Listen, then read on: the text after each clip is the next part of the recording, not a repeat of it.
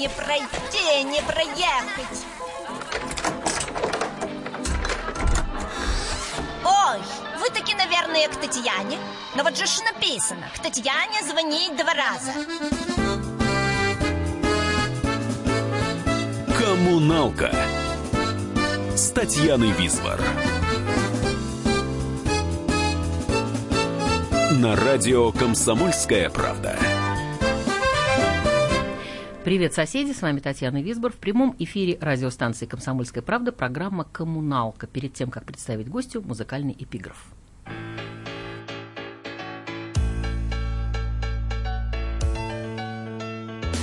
Я утром ранним поднимусь И окна настежь распахну И снова солнцу удивлюсь И снова радостно вздохну Улыбкой встречу новый день И облакам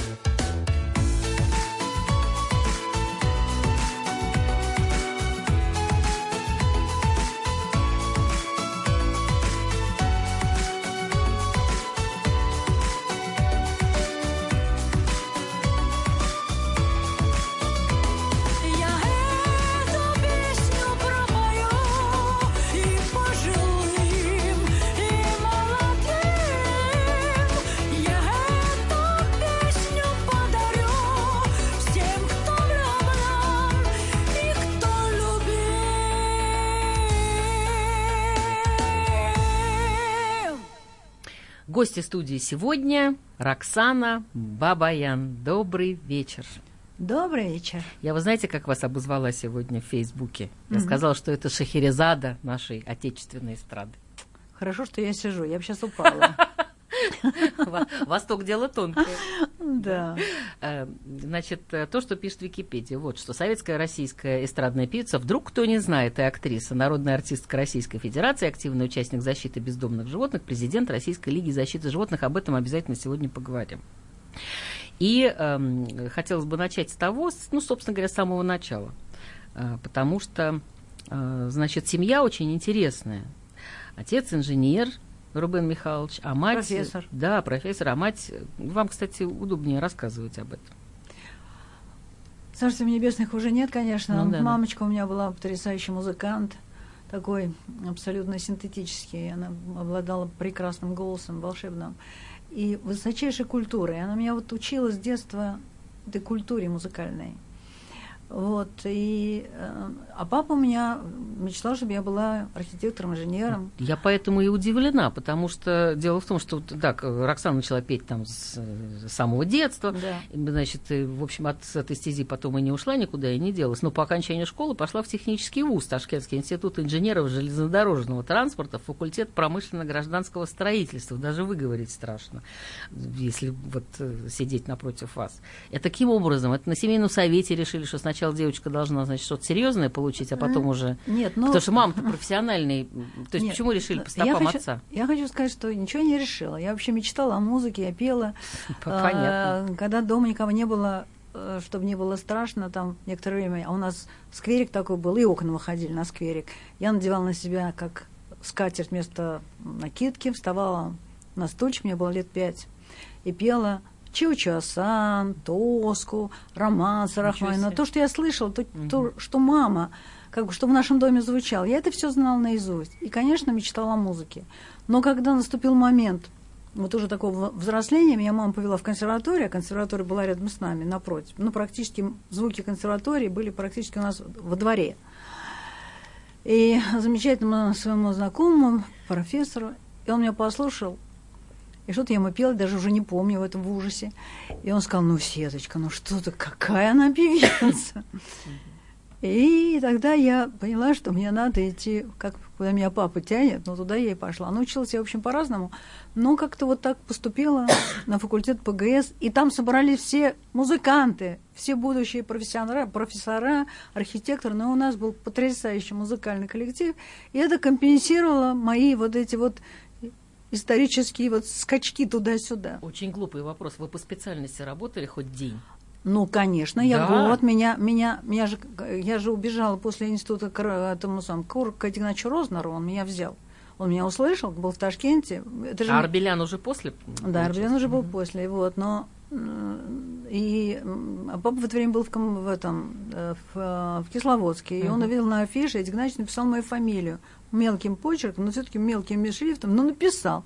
И когда он это увидел, он там чуть в обморок не упал, и пришел выяснять отношения. И, в общем, сделал так, чтобы меня, хотя Эдик Игнатьевич, надо сказать, ему Царство ему небесное, он был замечательный, он говорил, что тебе надо петь обязательно, и походил со мной к Бещеву, чтобы меня отпустили, потому что там уже была жестокая, жестокая дисциплина Ну да, да, да. по распределению. Но меня вернули, а потом я все-таки опять уехала к Арбеляну, в тайне опять от папы. Ну, мама не интриговала с отцом, чтобы все-таки... Ну, нет, это было невозможно. Э, Ну, мои родители, хотя были очень близки в отношениях в добрых, но жили порознь, они давно разошлись, поэтому я э, как бы имела в этом смысле маневр. Но мне приходилось все время, так сказать, вот пе- петли Нестерова проводить таким образом, чтобы э, папа узнавал уже как факт, потому что я знала, что или это будет конфликт, я бы этого не хотела. Ну, так что я поработала второй раз, когда меня за шкирку притащили опять в архитектурную мастерскую, папа после Эдди Игнатьевича, и вот я тогда уже ну, месяцев 10 проработала. Но потом все понимали, что я с тоской сижу в этой архитектурной мастерской и, ам, значит, проектировала лестницу какую-то там замысловатую. И, в общем, я ее одну четверть нарисовала.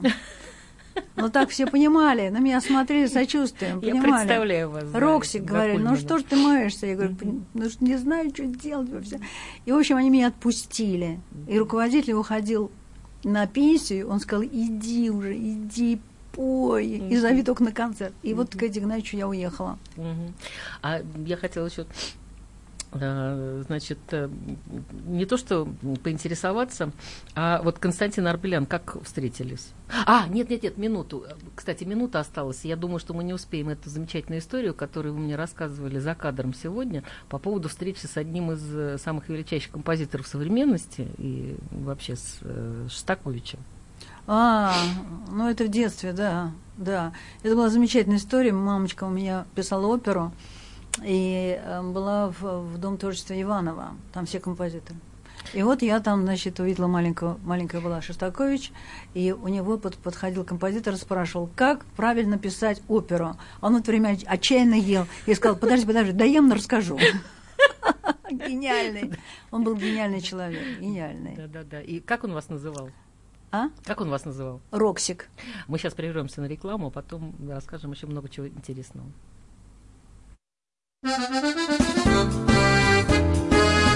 Коммуналка с Татьяной Висбор. Я актер Александр Михайлов. Слушайте радио «Комсомольская правда».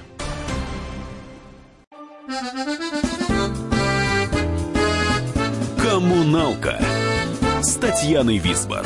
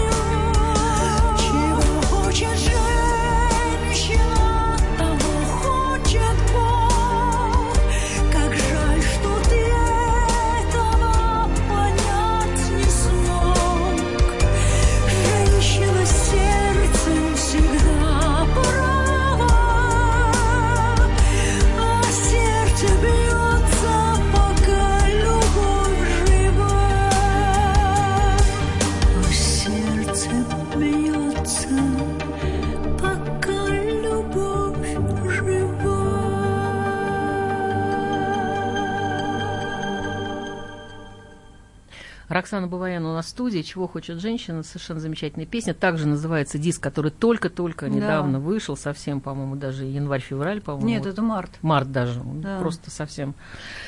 Вы знаете, Роксана, я хотела бы поговорить с вами. Естественно, если вы в студии, то мы не можем не вспомнить этого человека, правда, Михаил Михайлович? Ну, Шишарин, конечно, естественно. конечно. В вашем творчестве, в вашей жизни, несомненно, он оставил тот самый след, о котором мы только что пели. И, Да. честно говоря, портрет его у меня стоял перед глазами в- во время того, как я первый раз эту песню послушала. Это был не сегодня. Кстати, она ему очень понравилась, эта песня. Он ее слышал, мы, я и клип сделал очень красивый, черно-белый, Мгм. очень стильный. Вот. Он вообще был всегда как бы на, на, на гребне вот всех новых за- заходов. Он знал ему темпераментный характер, Мгм. и я не могу статично существовать в каком-то пространстве долго, мне надо все равно двигаться дальше. И, и поэтому он говорит, ну куда дальше, пойдем учиться, там у меня задал Мгм. перманентный вопрос. Вот, или что еще? То есть он не был сторонним наблюдателем, он был нет, нет, двигателем, нет, да? нет, мало того, он был абсолютно эмоциональной подзарядкой всего этого. Мгм. Он, у него очень была точная характеристика всего, у него был точный, очень острый язык, и в то же время он невероятный был э, доброжелательности человек. Тактичный. Мгм. Очень тактичный, да. Мгм. Поэтому он был такой всеобщим любимцем и в театре, и все, и на улице невозможно было остановиться. Он не проходил с моим братом Сергеем Леонидовичем, профессором. Они любили, они, у него его институт находился рядом ближе к нам ну, на Арбате, поэтому не на Арбате, а на, этом, на Старом Арбате. Роксан, Роксан, два творческих человека, как ужиться? Очень Спокойно, хорошо, да? очень да. У нас же очень много было совместных работ. Мы, во-первых, потом втроем, э, Михаил Михайлович, Александр Анатольевич и я, Вот, Александр Анатольевич, я хотела спросить, вы сейчас поддерживаете Конечно, иногда отношения, да, тоже конечно. дружеские? Ну, это конечно. же родня, это же Мгм. это а, таточка. Мгм. Это такой у нас роман с первого. Я вошла туда, Мгм. вот Жена и вот я вошла туда, вот к Александру Анатольевичу, там, вот когда все собрались, и, как говорится, я сам всеми знакомилась, не знала, что меня туда ведут, просто На знакомилась. смотрины. Ну, как Михаил Михайлович говорил. Но, в принципе, и вот они очень, они кровными близкими родственники, они ближе, чем родственники. Это, причем у нас никогда не было, при том, что мы очень тесно работали вместе иногда. Но когда а у них была свободная история, и я была свободна, потому что у меня очень активное рабочее пространство. За- И мы соединялись. И заранее у нас были концерты, и очень много за рубеж мы ездили втроем, и у нас очень много было смешных историй, веселых, и мы очень органичны были, очень, и, и существуем сейчас. Шура всегда меня держит за руку, особенно вот сейчас в эти были трудные дни, он держал меня все время за руку, вот и вы- сидел, и Таточка. Это, эти вещи специально не придумаешь, вот они или есть, или нет. И для Михаила Михайловича Александра Анатольевича и семья его, и Таточка, это и вообще театр. И все в этом обожали, начинали просто от людей, которым говорили «здрасте». Вот он был такой любимцем, и он входил со всеми разговаривал, он приносил то какую-то куклу, притащит деревянную, которая в дом не входит, ему это подарили, то еще что-то. Он, он, он был открытый человек, и это люди чувствуют всегда. У него не было никакой звездной болезни, там еще что-то. Вот он поразительный был человек, положительный. И вот у нас с ним Халунума была наша знаменитая Да-да-да-да. спектакль. Мгм. Он был такой князь, фантастический. Мгм.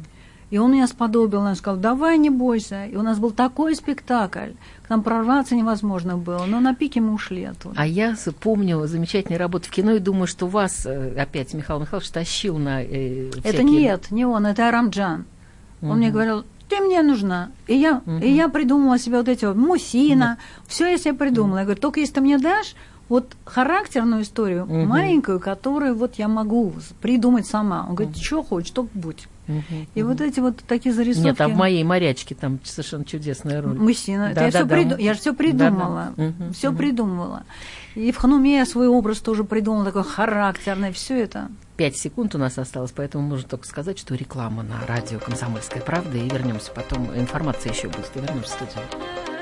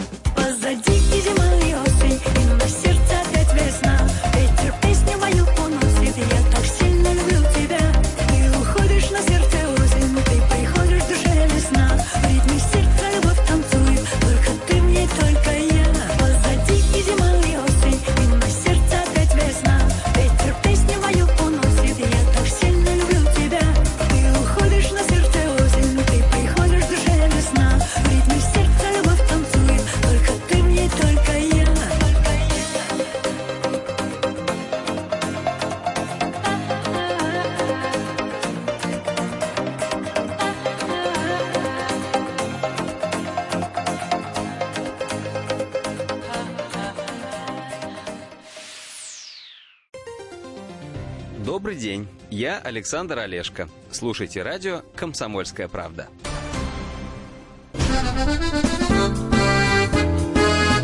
Коммуналка с Татьяной Висбор.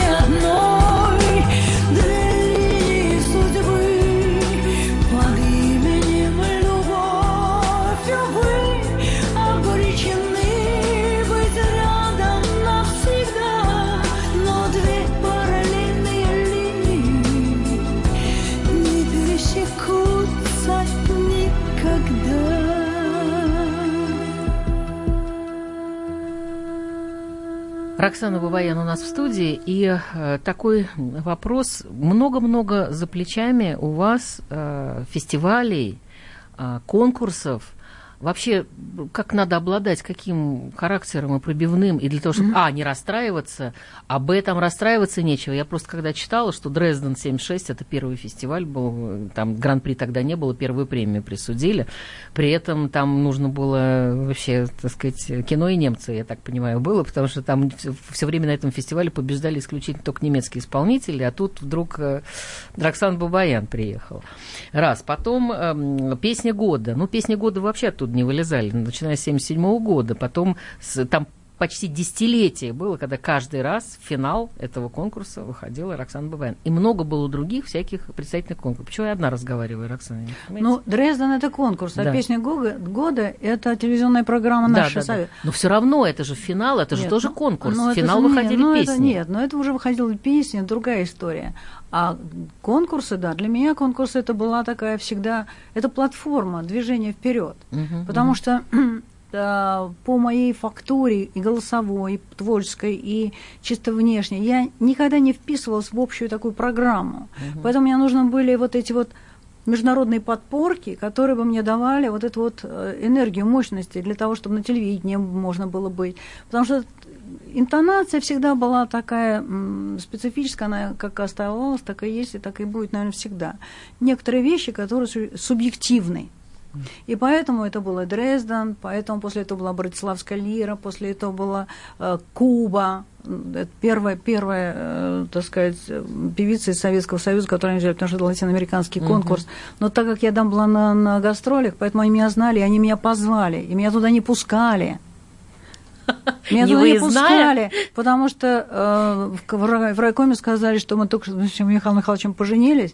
Я сказала, этот человек, который приходил там на эту комиссию, так называемую загранкомиссию, он сказал, ну, вы только поженились, давайте еще годик подождем. Они прислали меня, потому что я у них была на гастроле, в госконцерте. И это чудо, что меня, так сказать, не выкинули вообще вот из этой когорты людей, которые, так сказать, едут или не едут. И кубинцы сказали, нет, нам другого не надо, мы лучше подождем, но они сказали, что я заболела. И кубинцы сказали, ну, раз она заболела, дай бог ей здоровья, мы ее в следующем году тогда позовем. И вот это меня спасло, что меня не выкинули из этого вот этой дороги э, зарубежной э, госконцерта. И на будущий год я уже поехала и опять получила гран-при, там, там премия народа, там одна премия все была. Вот. И вообще на Кубе я была 9 раз, там меня в аэропорту, в, аэропорту в любом спевала Росана. Поэтому это вот вещи такие, знаете, они корневые. Для меня это была всегда эмоциональная подпитка, потому что это другая музыка, она для меня была всегда очень продуктивная. Я за счет этого двигалась. И, конечно, я очень много ездила за рубеж. Хорошо, сейчас тоже существуют конкурсы. Вот, допустим, просто днями закончился, закончился очередное Евровидение, да, этот конкурс. Вот как вы вообще к этим конкурсам Ну, относитесь? Вот, ну, это на- другая на история, это другое время сейчас. Другое время. Сегодня это машинерия. Машинерия, э, производство, машинерия э, песенная, человеческая. И э, это отдельная тема. Отдельная тема. Это можно принимать или не принимать, но это, это данность, которая существует. Вот она такая. И Есть один замечательный анекдот, я его в Фейсбуке, э, значит, вычитала, очень смеялась. Но он, он не, не нынешний, а какой-то уже достаточно себе старинный, но вот он. Из анекдота. Когда критик сказал, что ему кажется, будто музыка для всех песен в Евровидении пишет один композитор, все инстинктивно посмотрели на Игоря Крутого. Ну, это несправедливо. Вообще, это, знаете, критиковать всегда очень легко. Ну да. А ты попробуй сделай. Даже из, из семи нот надо Но Ну, у меня, я вчера старалась смотреть, позав- это два дня назад старалась смотреть, но не получается, потому что нет, э, есть некая замыленность, опять-таки, вот... э, Ну, это тема слово. отдельного разговора. Да. Я Мгм. сейчас не готова это обсуждать. Мгм. Хорошо, окей. Еще тогда вот что. Смотрите, зачем вам понадобился ГИТИС? Вам не хватило образования? Тем более административно-экономически. Помогает ли это сейчас или помогает, помогало ли тогда в жизни? Ну, вообще у меня три образования. А третье какое? Ну, как у меня психологи, психфак, я О! закончила еще, да. Как только у Хотите меня... поговорить об этом? Как только, нет, как только э, у меня, э, я чувствовала, что меняется тема, интонация, нужно менять фактуру. А, так Я- вот о чем, куда пойдем еще поучимся? Да, вот куда пойдем учиться, А, да. точно, куда Потому что я никогда не шла в потоке в общем.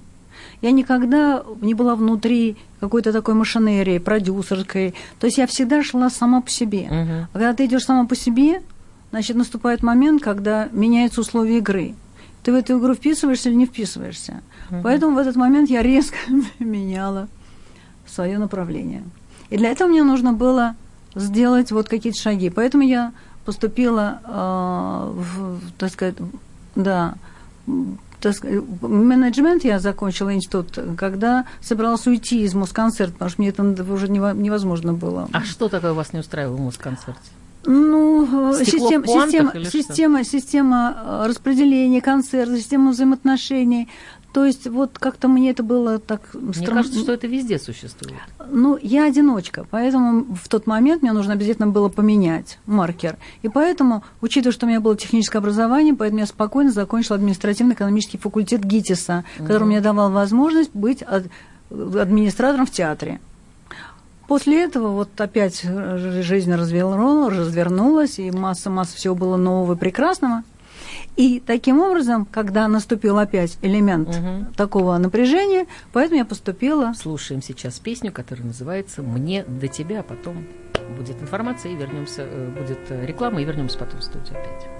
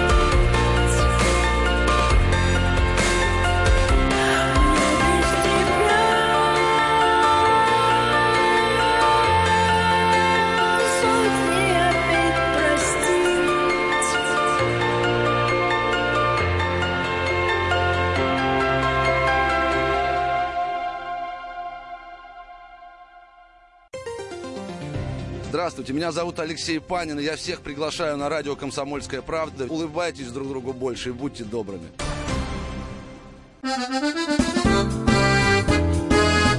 Коммуналка с Татьяной Висбор.